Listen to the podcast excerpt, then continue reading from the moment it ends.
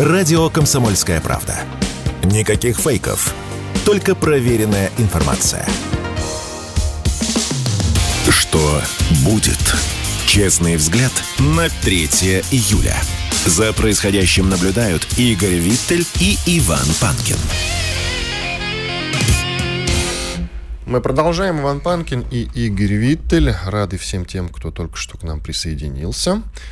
Я напомню, что на нашем YouTube-канале, который называется «Что будет?», э, продолжается прямая видеотрансляция. Там же работает чат. Пишите, пожалуйста, в середине этого часа. Будем отвечать на ваши вопросы снова.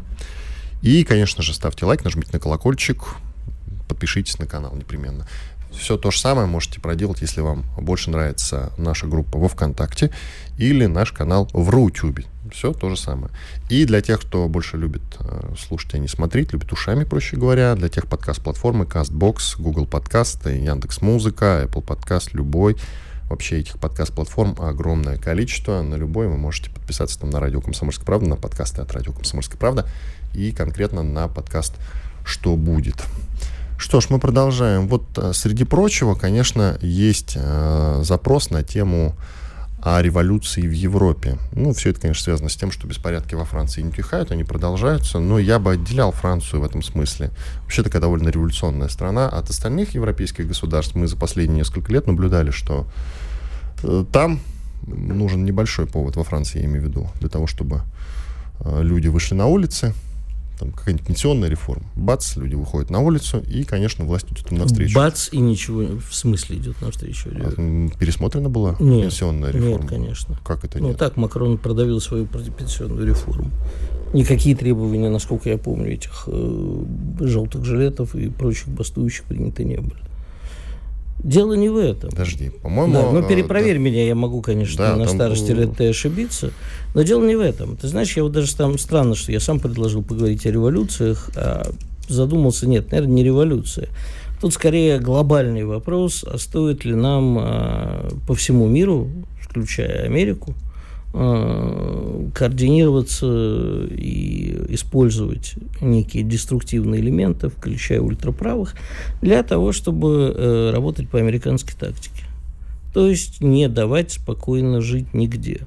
Понятно, что мы не можем, в отличие от Соединенных Штатов, сейчас разместить под носом военные базы по всему миру, это было бы чересчур. Мы а, не очень можем, конечно, там, например, накрутить Мексику, чтобы сейчас это было у границ Соединенных Штатов. Но а во многих странах существуют, тоже зря, наверное, я употребил слово деструктивные элементы, потому что а, существуют и крайне правые, и крайне левые движения, которые не с, а, довольны текущим положением дел, которым не нравится политика Соединенных Штатов. Можем ли мы с ними посотрудничать? Может быть, и предложить деньги, может, покоординировать, может быть, что-либо еще для того, чтобы э, не сменить режим, это вряд ли. Да, потому что вот смотри, как интересно сейчас получилось, что Шольц пытается запретить альтернативу для Германии понимая, что в противном случае альтернатива для Германии взяла бы достаточное количество мест на любых выборах. Считается пророссийской партией, хотя я бы не назвал ее пророссийской. Ну, это очень сильно сказано насчет пророссийской. Да-да-да. Дело в том, ну, что многие там, так там пророссийскими называются все, все, кто не поют Да-да-да. в дуду «Ой, бедная Украина». Ну, они часто дают... Как вы э, можете, когда Украина... Они часто дают интервью российским СМИ, и Эдвард Чесноков с ними часто общается, с их депутатами. Понимаешь, это все равно, что Такер Карлсон, он пророссийский журналист? Нет, нет конечно. Нет.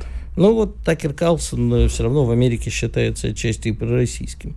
Просто потому, что человек здравомыслящий не говорит э, то, что говорят мейнстримные Про пенсионную СМИ. реформу, да, это одна из главных инициатив Макрона. Он ее действительно продавил, но ему потребовалось время. То есть конечно, он не сразу, конечно, да, в итоге продавил. Продавил, конечно. Тут э, и сомнений не было, потому что, ну, французы уже не те, понимаешь. Если бы они пошли голову Макрону... не те, это хорошо сказано. Нет, ну, смотри, а если бы они там пошли Макрону голову отрезали, как, как это на гильотине, как это принято было, это был бы настоящие французы, а так, понимаешь. Настоящих буйных мало, вот и нет вожаков, как пел пока еще не, не на иноагент Высоцкий. А то, я не знаю, мало ли теперь еще и Высоцкого за одним числом иноагентом признают за что-нибудь. Сейчас принято говорить, что он бы был за государственный вектор. А не надо торговать прошлым. Понимаешь, Мы с тобой не торгуем. Нет, я, я говорю тем, кто так называет Высоцкого. Никто не знает, на чьей стороне был бы Высоцкий. Понимаешь? Сейчас, конечно, опять порвет наш чайчик на куски, но мы не знаем, на чьей стороне был бы Высоцкий, или там Маяковский, или еще кто-нибудь. Я в последнее время что-то как-то Маяковского почитываю, думаю, вот в других обстоятельствах, кем бы он был. Ну, с Маяковским у меня как раз вопросов нет. Я, я, я не думаю, что он был бы против там, спецоперации, например. Я Ты... думаю, что он поддерживал бы Ты знаешь, тут даже... все действия Кремля очень красивым словом. Даже наших Z-коллег вот сейчас разорвало из-за того, что иноагенту Гребенщикову присвоили это звание. Ну, прямо вот я как наблюдал, думаю, господи, не спать, не Я лично, как могут. и многие другие, возмутился, что только сейчас, столько времени прошло, он уже Нет. наговорил, наделал для этого. Вань, а тебе напомню, что, в общем, мы с тобой, кажется, оба, мы мало в чем с тобой сходимся, но, насколько я помню, мы с тобой э, сходились в том, что вообще институт иноагентства у нас не очень продуман, и да. вообще его употреблять не камильфо. Да-да-да, не очень продуман, и там много людей до спецопераций, которые к киноагентству не имели никакого отношения, но туда попали до специальной военной операции. После специальной военной операции они чисто технически попали именно потому, что действительно многие после переехали. Начала специальной да, военной. после начала специальной военной операции они туда попали по той простой причине, что многие уехали на Запад и стали получать какое-то там западное действительное финансирование. То есть до определенной поры тот же иноагентский телеканал «Дождь» не имел, по сути, почти, почти никакого отношения к иноагентству и к каким-то западным деньгам. Но после специальной военной операции, после начала, как, как ты правильно заметил, они уехали на Запад и начали там действительно получать деньги от каких-то западных фондов. Это так. Значит, а так. до этого они получали там, ну, какие-то гранты западные, и это, знаешь, вот, ну, какие-то копейки были. К дождю Иногенскому и Гребенщикову вопросов нет, потому что они работают на врага. Ну, а вот. зачем ты мне поправил сейчас? По С поводу чем? Гребенщикова. Нет, я просто к, тому, что мы с тобой как бы вот очень часто защищаем деятелей культуры. Я вот в пятницу забыл... Я, я не буду его защищать, Гребенщикова. Я тоже, потому что я его и до этого не любил, понимаешь? У меня никакого, в отличие от людей, которых разорвало реально на части, в том числе и истинных патриотов России, которые сказали, да вы детство мое запретили, вы юность, вы самого талантливого певца запретили. Понимаешь, я всегда не любил Гребенщикова, не, не потому что как бы он иноагент, ну не нравился мне просто это все. Я помню, как ты за Кикабидзе выступал. То есть тебе да, немного надо, надо, чтобы человек Виктору нравился, и тогда он и не на агент вовсе. А не вопрос нравится. Например, за Чулпан Хаматова я в пятницу заступился. Да, я помню, да, я помню. Я это запомнил, кстати, вырезал этот кусочек эфира, сохранил его себе на память, буду потом показывать. Я от своих слов никогда не, от, не отказываюсь. Вот если она начнет деньги на ВСУ э, переводить, а, как ты знаешь, что уже такая информация проходит. Вот Гребенщиков переводил деньги на ВСУ. А ты думаешь, вопрос... она нет, да? А? А ты думаешь, Понятия. она нет? Мне это неизвестно. Знаешь, э, пока суд не доказал, как говорится... А суд доказал про Гребенщикова? Нет, подожди, Гребенщиков сам об этом открыто заявлял. Вот Гребенщиков выходил и хвастался какими-то невероятными суммами, которые он перевел в ВСУ. Ну, собственно, и Вера хотя, Полоскова тоже хотя говорила, по обыкновению что... врал. Да, э, Вера Полоскова, поэтесса, тоже говорила, что она э, спонсирует ЗСУ, как она называла. ЗСУ, в смысле, Зубройные или как они Збройные, да. Збройные, Забройные. да, ЗСУ. Забруйные. Да, вот. то, что мы называем а, ВСУ. Да, давай вернемся к теме революции. Это я прямо сейчас соскочил, просто потому что я действительно видел, что лучшие телеграм-дома в выходные кипели и Ненавистью по этому поводу. Да, причем в этом сошли все, и правые, и левые. Вот почему-то Гребенщиков оказался святым. Я, честно тебе скажу, не понимаю, почему, и даже не понимаю, почему патриотически, зная, что он переводит деньги в ВСУ, как вы могли? Вы вообще не, Ленина тело, не Брежнева тело, а юность мою, как писал великий Сева Емелин. Ну, так что там с революцией? А с революцией я считаю, что мы должны сейчас везде всем помогать. Давай вот на лодке сначала деньги найдем. Мы с тобой? Да, а давай числе. попросим, э, так сказать, руководство да вот наше что... разрешение, откроем счет и, пожалуйста, будем с тобой каждый раз напоминать о том, что мы с ну, дело в том, что не, не наша задача я готов деньги перев... на лодке разыскивать. Ну, я готов перев... на, на лодке готов... для, да, для вооруженных сил России надо бы, конечно, подсобирать действительно, потому что, судя по всему, есть какая-то проблема, мы были просто не в курсе. Ну, вот мы ее в, в конце прошлого часа обсуждали, этот момент, и, друзья, вы если пропустили, то можете на YouTube отмотать немножко и послушать, так, как Дмитрий Стешин об этом рассказывал. Я бы все-таки хотел, чтобы было конкретно, куда деньги за лодки переводить. Вот я готов сейчас перевести, пожалуйста. Ну, я думаю, что ты можешь найти спокойно Вон тому же Живому Нет, Леше. ну хорошо. Для К Живому, к Живову Леше сходи в Да я Леше напишу, у меня есть его телефон, ну, напиши, не проблема. или к Сапанькову. Это вроде. я, а если наши слушатели захотят? Вы найдете всю информацию по этому поводу на телеграм-каналах. Роман Спаньков, Живов, Z, либо к Дмитрию Стешину можете сходить. Я думаю, что там есть какая-то актуальная информация по этому поводу. Ну, в общем, я считаю, что кто, мы с тобой должны кто ищет, Хорошо перепечатаем. Кто ищет, тот сам знаешь дальше.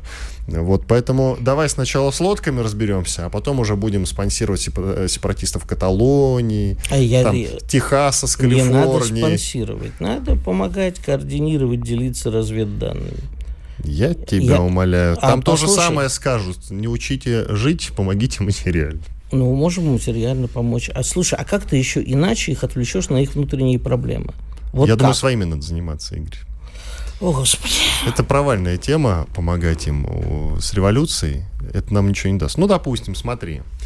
Во Франции так разбушевались протестующие, что Макрон под давлением этих самых протестующих принимает решение и уходит в отставку. Нет, не обязательно. Просто он все время будет заниматься переговорами с протестующими, не до Украины будет. Я тебя умоляю, там процесс идет налажен Ой, параллельно. Вас... Откуда у тебя появился одесский акцент? Ну, понятно. За выходные неожиданно у Панкина появился одесский акцент. Ты вот сейчас договоришься, и мной займется не только налоговая, но и другие Ни специальные службы. Ни в коем случае, службы. товарищи. Я...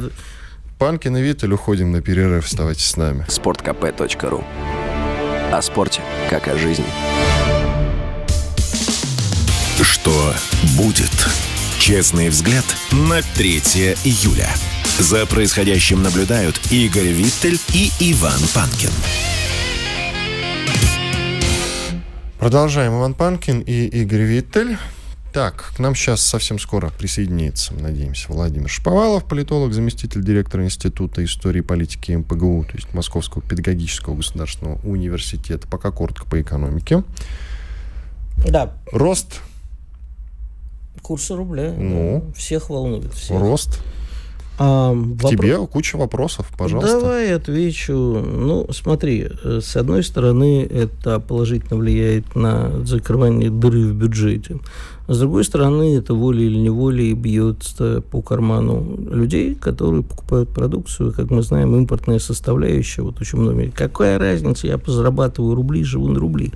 Ну вот если бы как бы у нас себестоимость была в рублях и не было импортной составляющей, то, естественно, никакой. У нас, к сожалению, слишком большая доля а, импорта. Но, опять-таки, те, кто собираются какими-то некоторыми суммами, обладая, бегать покупать, продавать, вообще пытаться что-то поймать, э, могу с большой уверенностью сказать, товарищи, перестаньте заниматься фигней. Вы никогда на этом не заработаете, никогда не поймаете курс, особенно если вы не на бирже торгуете, а на том, что как бы бегать по обменникам с небольшой суммой вы всегда окажетесь в минусе. Поэтому не морочите себе голову, от вас ничего не зависит. Да, если хотите прикупить там что-то большое, нет, 200 э, рублей за доллар в ближайшее время мы точно не увидим. Будет ли еще подниматься? Ну, я уже в этом году и даже в прошлом, я неоднократно говорил, э, оптимальный сейчас курс для нашего бюджета, не для вас, для нашего бюджета, порядка 90 рублей за доллар. Вот вокруг этой цифры он и будет болтаться. Ну, настораживает только то, что, по идее, сейчас был период выплаты налогов, соответственно, должен был повыситься спрос на рубли, чтобы выплатить налоги, должны были продавать валюту, но почему-то это не сработало. Поэтому поглядывайте, а ежели будет тревожно, и мы будем ожидать крутого пике рубля, то я вам об этом обязательно сообщу. К нам присоединяется Владимир Шаповалов, известный политолог, заместитель директора Института истории и политики МПГУ. Владимир Леонидович, мы вас приветствуем. Здравствуйте, Владимир Леонидович. Продолжим же наш бесконечный спор. Владимир Леонидович, вот мы тут с Иваном заспорили в первой части. Я предлагал поддержать деструктивные и какой антоним, к слову, деструктивные? Ну, короче, положительные элементы, как крайне левые, так и крайне правые, да и деструктивных, с тем, чтобы э, правительство наших врагов отвлеклись на внутренние проблемы и не морочили нам известное место. Вы верите ну, по всей вероятности, такое? радикальный, радикально левый и радикально правый имели в виду, да? Да, ну еще и погромщиков всяких, не, не грех сейчас поддержать, пищай. Ту же ну, Марин Ле Пен, например. Здесь, смотрите, если э, мое мнение, то оно таково. страны НАТО, в том числе Франция, являются недружественными в отношении России, это политкорректный термин. Мы понимаем, что это враждебные России государства, которые ведут гибридную войну против России в настоящее время. Несмотря на то, что у нас не прерваны дипломатические отношения. Ну, это, собственно, и э, характеризует э, понятие гибридной войны. Тем не менее, и Франция, и Великобритания, и Германия, и тем более Соединенные Штаты находятся в состоянии гибридной войны с Россией, стремятся в максимальной степени э, Россию ослабить, разделить, расколоть. Э, и естественно, что западные страны не остановятся ни перед чем э, для того, чтобы э, реализовать эти планы. И если какое-то событие происходит в России или произойдет в будущем, которое может э, сработать на ослабление России, конечно, Запад будет обязательно это событие поддерживать, более того, будет создавать эти события в рамках, так сказать, концепции цветной революции. А что касается, что касается действий России, то мы должны относиться э, к западным странам, в том числе к Франции, как к странам, э, которые проводят враждебную по отношению к России политику. Поэтому для э, России в настоящий момент важно первое ослабление ведущих западных стран, прежде всего Соединенных Штатов, естественно, Франции, Германии, Великобритании – Второе – ослабление э, ключевых э, западных институций, таких как НАТО и Евросоюз. И, э, разумеется, политика России должна быть направлена на то, чтобы между теми или иными странами усиливались разногласия внутри Евросоюза и НАТО, и внутри стран между отдельными политическими силами также Э, э, усиливалась конфликтность. То есть э, для России, конечно, важно поддержание и усиление такого рода конфликтности внутри западного общества. При этом хочу подчеркнуть, что Запад хорошо справляется и без нас. И две компании, которые ведутся в Соединенных Штатах, грязные компании по отношению к двум кандидатам в президенты, э, обвинения их взаимные. И то, что происходит во Франции, внутри французского общества, э, это же все происходит без э, участия России. Разумеется, Россия никак к этому не причастна. Жаль. Запад, да, Запад сам быстрыми шагами идет к своему распаду и серьезным внутренним конфликтам, которые начинаются сейчас, которые будут в ближайшие годы и десятилетия только нарастать. И, а вы знаете, ситуация... Владимир Ильич, да. я вас перебью. На самом деле, э, про весь Запад не скажу, как там было вместо встречи изменить нельзя. Про маму твою не скажу, не знаю. А папаша Шнифер был известный. Так вот, э, про весь Запад не скажу, а вот про Францию очень интересно, неожиданно написал наш э, друг-политолог Марков, что на самом деле это просто Макрон пытается э, дать толчок экономике Франции, а в том числе и с пенсионной реформой, чтобы зажать социальные и политические права, в том числе и с мигрантами, которые дешевая рабочая сила. Поэтому ему выгодны вот такие вот вещи, потому что э, французы меньше бастуют и возмущаются, когда их место занимают мигранты. Точнее, бастуют, но мигрантов никуда не деть. Поэтому они прикрывают рот после того, как побастовали, идут работать.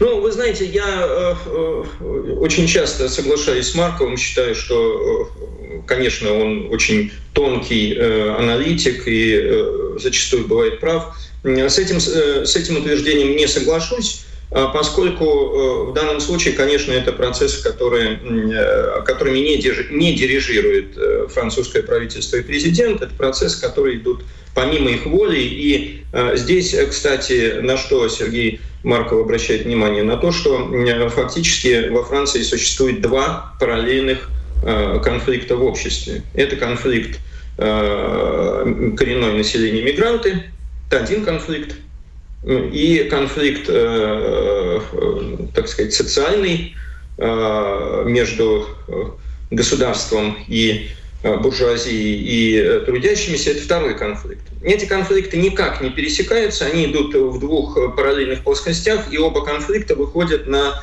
достаточно серьезную линию усиления. При этом хочу подчеркнуть, что, конечно, нынешние Мигранты никак не усиливают Францию с точки зрения ее э, трудовых ресурсов, потому что это же не работающие мигранты. Это мигранты, которые приехали э, получать пособие в основной своей массе.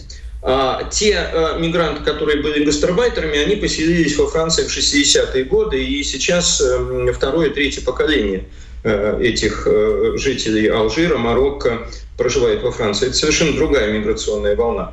А давайте посмотрим на эти два конфликта. Э, миграционный конфликт, последние его масштабные вспышки были в 2005 После этого была достаточно серьезная пауза в рамках активных действий, хотя понятно, что э, отдельные и э, радикальные выходки, теракты и отдельные действия власти и, так сказать, антимигрантское законодательство, кстати, которое инициировал с Макроном, все это имело место. Но э, нынешний, нынешняя вспышка – это э, самое крупное проявление миграционного э, кризиса э, за последние, э, ну, по сути, 18 лет. Это очень большой срок, на самом деле.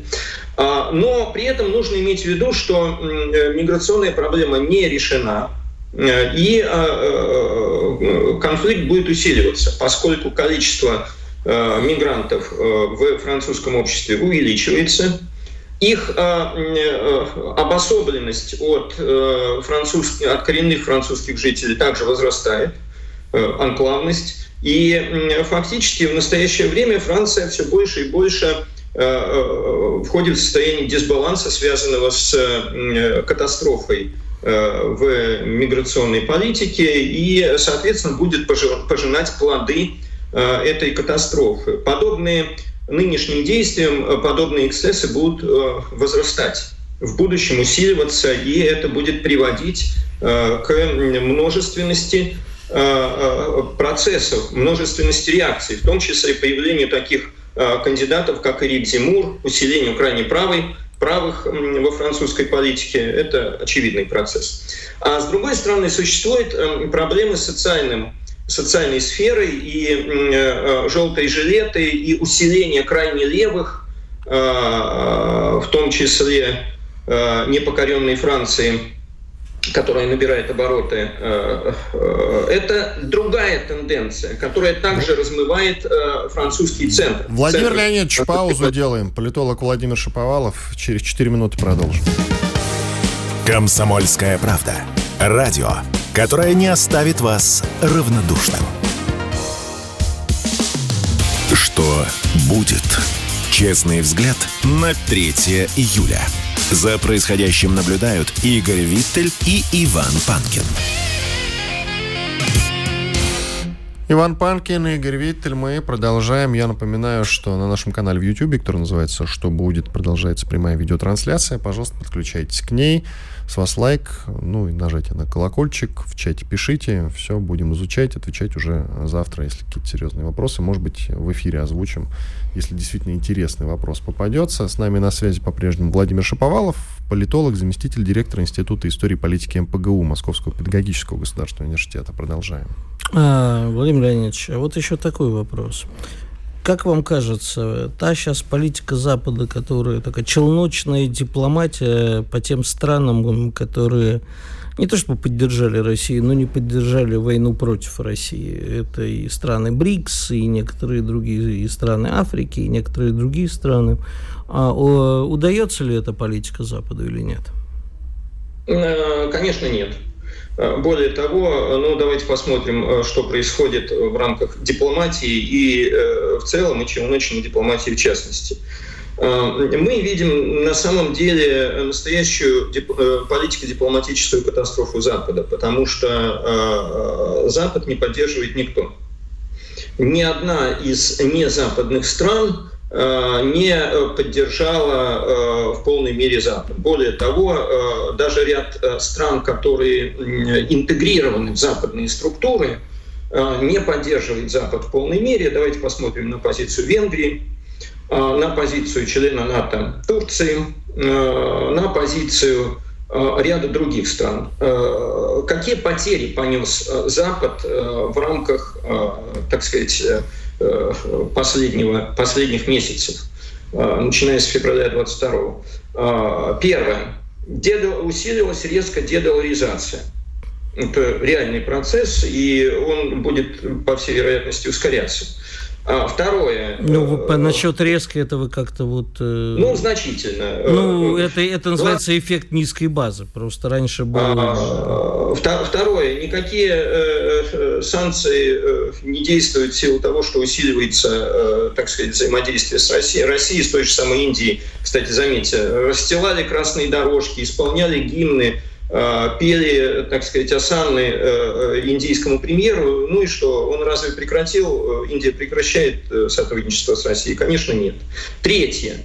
А, у Запада, Запад, по сути, с Западом разрывал отношения с Саудовской Аравией.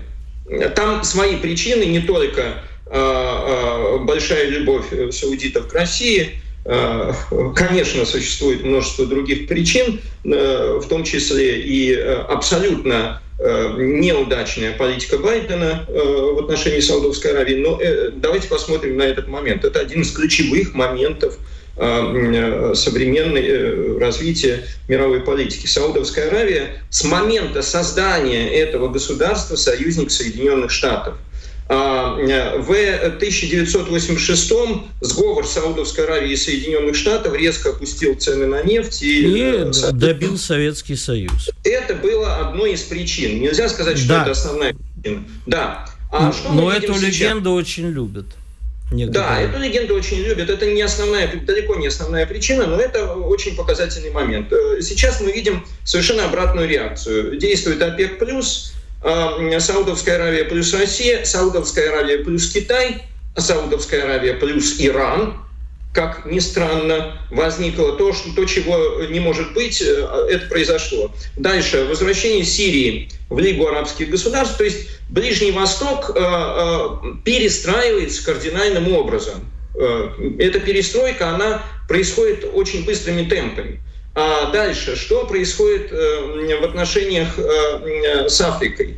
А, это тоже, кстати, очень интересно. Африка не просто э, отвязалась от западного поводка, но Африка вышла в свет. Африка вышла на дорогу большой мировой политики, предложив, так сказать, свой план мирного регулирования. А что это значит? Это значит, что если до последнего времени Африка была объектом э, эксплуатации, сверхэксплуатации, никак не субъектом мировой политики, сейчас... Со стороны, э, за, со стороны Запада. А Конечно, теперь, а теперь, а теперь стала объектом для эксплуатации со стороны Китая. Э, Из огня до полыни. Ну как это, не, как, как это нет? Ну посмотрите... Теперь, теперь Африка рассматривает разные предложения, в том числе со стороны России, Китая, Турции. И африканские страны впервые активно заявили о своей э, роли. Наконец, самое важное. Самое важное состоит в том, что Запад не просто утрачивает контроль над миром, Запад перестает быть э, стороной, э, которая воспринимается в качестве посредника в тех или иных конфликтах, поскольку вот Африка, да, Африка может быть посредником, она не участвует в конфликте Запада и России, а Запад таким посредником выступать не может, поскольку он сам втянут в этот конфликт. И э, то, что, то, что имело место совсем недавно, Минские соглашения, в которых Запад выступал посредником, разного рода, э, разного рода соглашения на Ближнем Востоке, все это уже, об этом можно забыть. Запад перестал быть над, так сказать, схватками отдельных, схваткой отдельных Э, региональных держав и превратился в такую же региональную державу, э, которая участвует в конфликте с другими. И э, не западные страны, конечно, в этом отношении смотрят на Запад именно таким образом. И, кстати, нужно обратить внимание на еще один очень важный момент. А, два подряд, два подряд события, по сути, хоронят однополярный западный мир – Первое событие – это бегство из Афганистана. Второе событие – это э, гибридная война против России, которая не дает результатов. Вот эти два события э, очень важны, потому что в первом случае э, мир увидел слабость Запада военную, политическую, дипломатическую. Во втором случае он утвердился в этом же э, чувстве. И поэтому э, в данном случае все остальные страны, крупные, значимые и средние страны, будут э, рассматривать Запад не как э, верховного жреца и э, мирового арбитра, а как одну из сторон, с которым можно о чем-то договариваться, но э, можно не договариваться, учитывая позиции других сторон. А, скажите, пожалуйста, Владимир Леонидович, а мы немножко сейчас все-таки вернемся к военной тематике. А речь идет о том, ну, ходят не то, что уже слухи, а практически э, становится фактом, естественно, это все пытаются скрыть, что Запад э, передаст сейчас Украине, например, кассетные бомбы. То есть э, с их стороны идет не, не просто повышение а, уровня войны, а выход уже на, на явные запрещенные боеприпасы. Мы знаем, что отдельно Украина применяла и химическое оружие, а догадываемся, что и некоторые другие вещи были применены, но сейчас в наглую абсолютно хотят передать кассетные бомбы. Да и по ЗАЭС бьют. Да. Объединенный уран, объединенный уран. Да, безусловно. Ну, да, я просто не да, хотел дальше да, эту тему педалировать. Да. Так чем ответим? По-прежнему ну, будем выражать всего, глубокую озабоченность? Только коротко, Владимир Леонидович, пожалуйста. Нет, прежде, прежде всего давайте все-таки обратим внимание на те действия, которые ведет Россия. Э, последний удар по Краматорску, я думаю, что это э, эффективный ответ на подобного рода э, действия со стороны Запада, со стороны Украины. А что касается, что касается действий России, надо усиливать подобного рода действия и надо создавать условия, которые не позволят Западу активно э, э, помогать, так сказать, киевскому режиму. И в данном случае очевидно, что эти действия не должны ограничиваться только противодействием на территории Украины, но Россия, конечно, должна задействовать широкий спектр политико-дипломатических и иных методов экономических давления на Запад. Владимир Леонидович, еще одна тема историческая. Тут э, Владимир Путин прокомментировал сожжение Корана в Швеции словами «Петра Первого на них не хватает». А что он имел в виду, скажите, пожалуйста? Ну, я помню, конечно, Полтаву и все вот это вот, но тем не менее. Причем конкретно сожжение Корана, если у вас есть ответ на этот вопрос. Нет, я, я думаю, что, Иван, вы абсолютно правы. Здесь, э, конечно, речь идет о э, Полтавской битве, о поражении Швеции, о том, что э, Швеция, конечно, выходит, шведское правительство явно за пределы, так сказать, разумного, и нужно ввести в разум. Ведь что было с Швецией после Полтавы? Достаточно быстро шведская агрессия вошла в разумные берега, и в XIX веке уже Швеция нейтральное государство. Они, кстати, есть... до сих пор благодарят э, русских, ну как условно, конечно, не то чтобы там э, громогласно это делают. Просто говорят спасибо за Полтаву, мы наконец э, сосредоточились на внутренних делах. А что было до этого? 200 лет Швеция безобразничала в Центральной и в Северной Европе, вторгаясь в те или иные, начиная с 30-летней войны, и потом был так называемый потоп то есть э, агрессия в отношении Польши и ряда других государств, и Швеция э, э, действовала как такой разбойник, имеющий силы и дикту... стремящийся напасть на своих соседей. Вот в данном случае, кстати, ситуация с Кораном, она, конечно, другая, но она не менее важна, потому что фактически речь идет о, о том, что разрушаются основы каких-то представлений, пониманий о том, что должно и не должно. Ведь это базовая ценность западной цивилизации. Э, свобода вероисповедания. Да, спасибо, да, да, да, спасибо. Она разрушается полностью. Спасибо. Владимир Шповалов, политолог, заместитель директора Института истории и политики МПГУ Московского педагогического государственного университета. Иван Панкин, Игорь Виттель. Мы сейчас сделаем небольшой двухминутный перерыв. После этого снова ворвемся в эфир и продолжим. У нас финальный выход на сегодня. И тема там, друзья, очень интересная. Оставайтесь с нами. Радио «Комсомольская правда». Срочно о важном. Что будет? Честный взгляд на 3 июля. За происходящим наблюдают Игорь Виттель и Иван Панкин. Панкин Виттель, мы продолжаем финальный выход. В 96 году, в этот день, Борис Ельцин избран президентом России на второй срок. Признавайся, честно, голосовал за Ельцина? Нет. А за кого да, голосовал? да, нет, да. А за кого голосовал? Я ни за кого не голосовал в 96 году. Как это так? Я Ты в этот момент пропустил выборы? путешествовал по миру и По, по миру. пошел по миру. Да-да-да. Ну, ты же помнишь лозунг? Да, да, нет, да. Что там? А, нет, Голосуй другой. или проиграешь. Голосуй или проиграешь. А ты знаешь, откуда ноги у этого лозунга? Когда-то а, знал, сейчас забыл. ну. Дело в том, что он за основу был взят лозунг Клинтона за 92 год. И он гласил, выбирай или проиграешь. Вообще, в Америка тут ни при чем. Когда ну, говорят, что Ельцин, некоторые люди, что Ельцин, а, значит, был абсолютно самостоятельным, и все это наветы наговоры по поводу того, что он там чуть что консультировался с американским президентом. Пожалуйста. Вот. Абсолютно Один из- никакого заимствования. а, Никакого заимствования. Более того, э, на выборах же работали американские консультанты у Ельцина. Причем именно вот э, на выборах на второй срок. Я хорошо помню, кстати, ставка была сделана на молодежь, потому что его поддержка, согласно ВЦИОМу, на тот момент составляла там что-то небольшое количество процентов, до 10, представляешь? Вот такой у него был, что называется, рейтинг. Но я тебе могу А- честно сказать. И они сделали ставку на молодежь. При этом я был свидетелем, я присутствовал на Мамаевом кургане, когда Ельцин приезжал в Волгоград. Это там он плясал с Губиным? Я не помню, самое? нет, кажется, не там, я не помню, как он плясал, но я хорошо запомнил, хотя ставка была сделана на молодежь, но я хорошо запомнил, как он обратился к собравшимся там на Мамаевом кургане. Он назвал присутствующих сталинградцы. Прям, это у меня вот Ну, отлично отложилось. Сыграл, все На- правильно. на- да, очень много ветеранов А, было. Понимаешь, в чем дело? С Ельцином работали хорошие политтехнологи, с одной стороны, а с другой стороны, они, конечно же, э, очень много ударили. Во-вторых, это, конечно, выборы были украдены. Что тут говорить? Украден, ты считаешь, да? Конечно, стопуд- стопудово были украдены. А, и э, сом- сомневаться не в чем. И это главное, что предопределило развитие страны э, на очень долгие годы вперед. Потому что наши люди с хорошими лицами сказали, что, послушайте, а мы какая демократия это? Будет демократия, будут коммунисты. Ни в коем случае нельзя, чтобы коммунисты были. Ай-яй-яй, мы давайте забудем про демократию. Сплотимся и украдем выборы.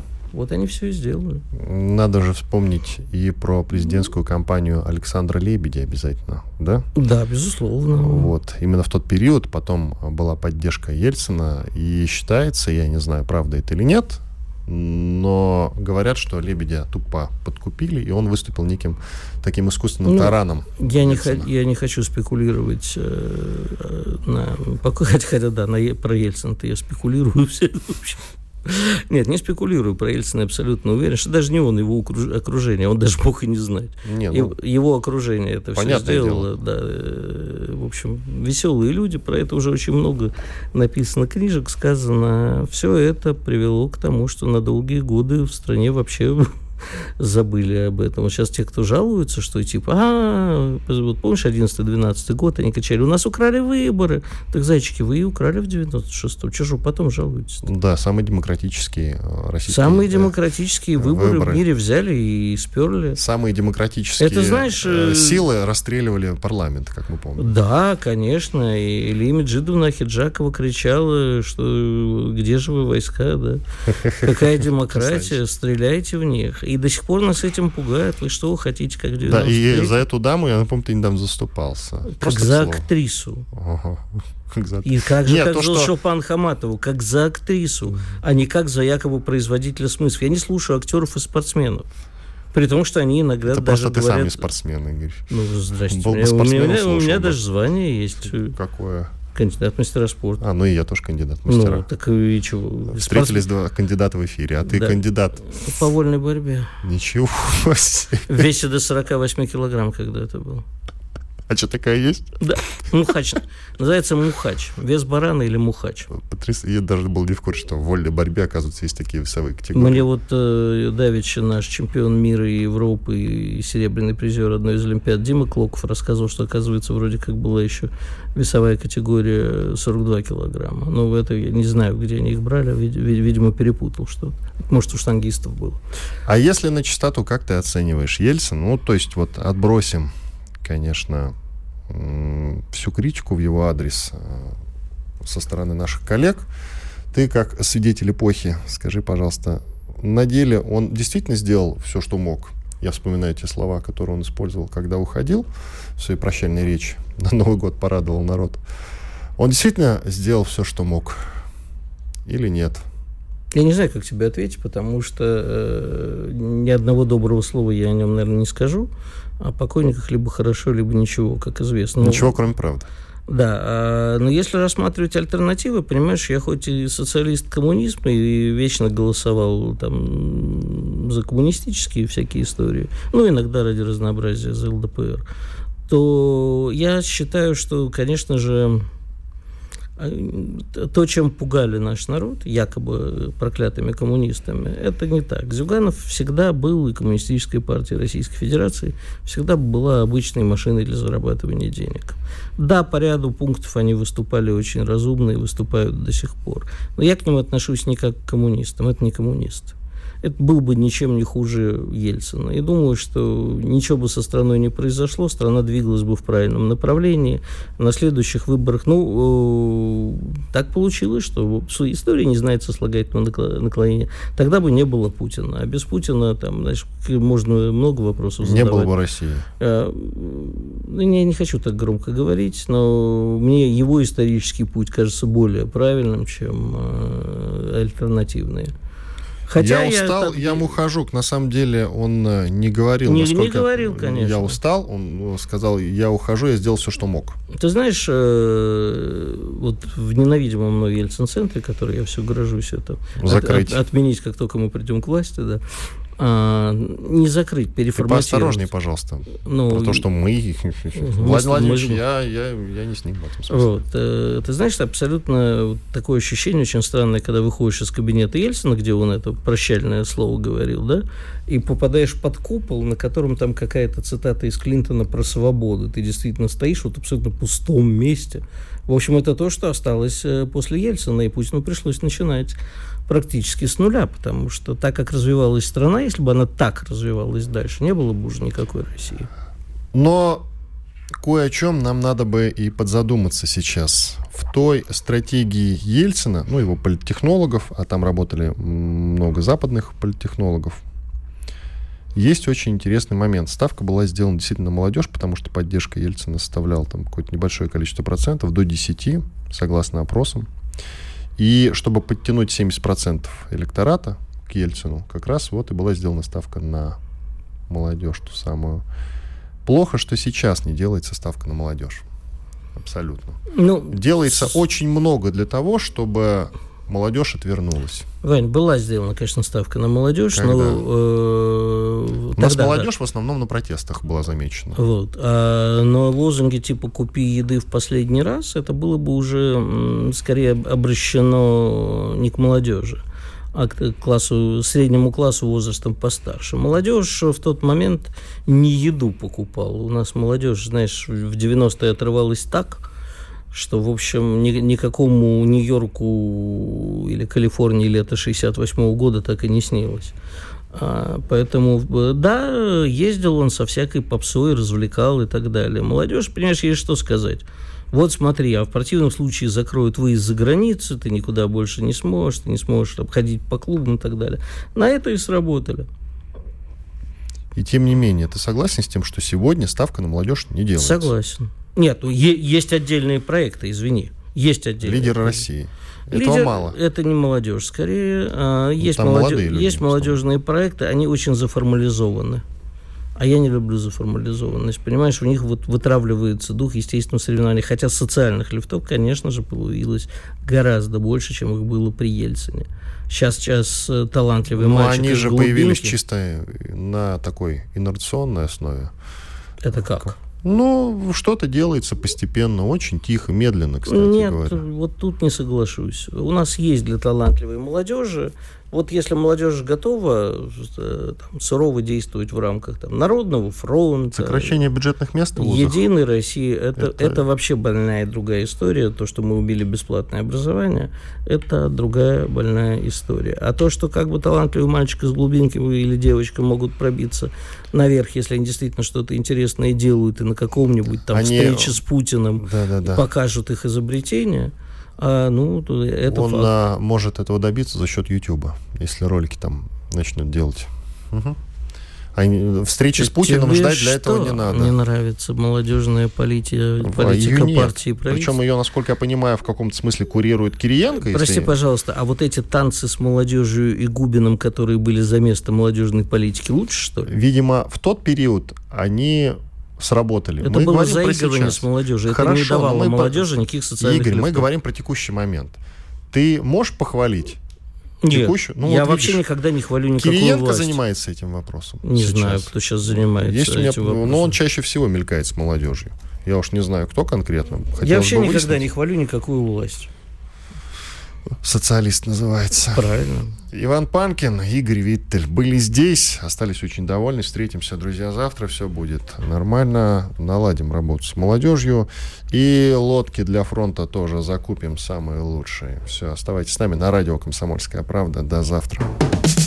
Я знаю, что такое просто Мария, и богатые тоже плачут. И мне от этого, друзья, грустно. Я хочу быть зумером. Я хочу смотреть на кассету, аудиокассету с пленкой и думать, что это, понимаете? Карандашик вставляешь, пленку подкручиваешь. Ну, Да а... я знаю, Игорь, в этом и проблема. «Комсомольская правда». Радио, которое не оставит вас равнодушным.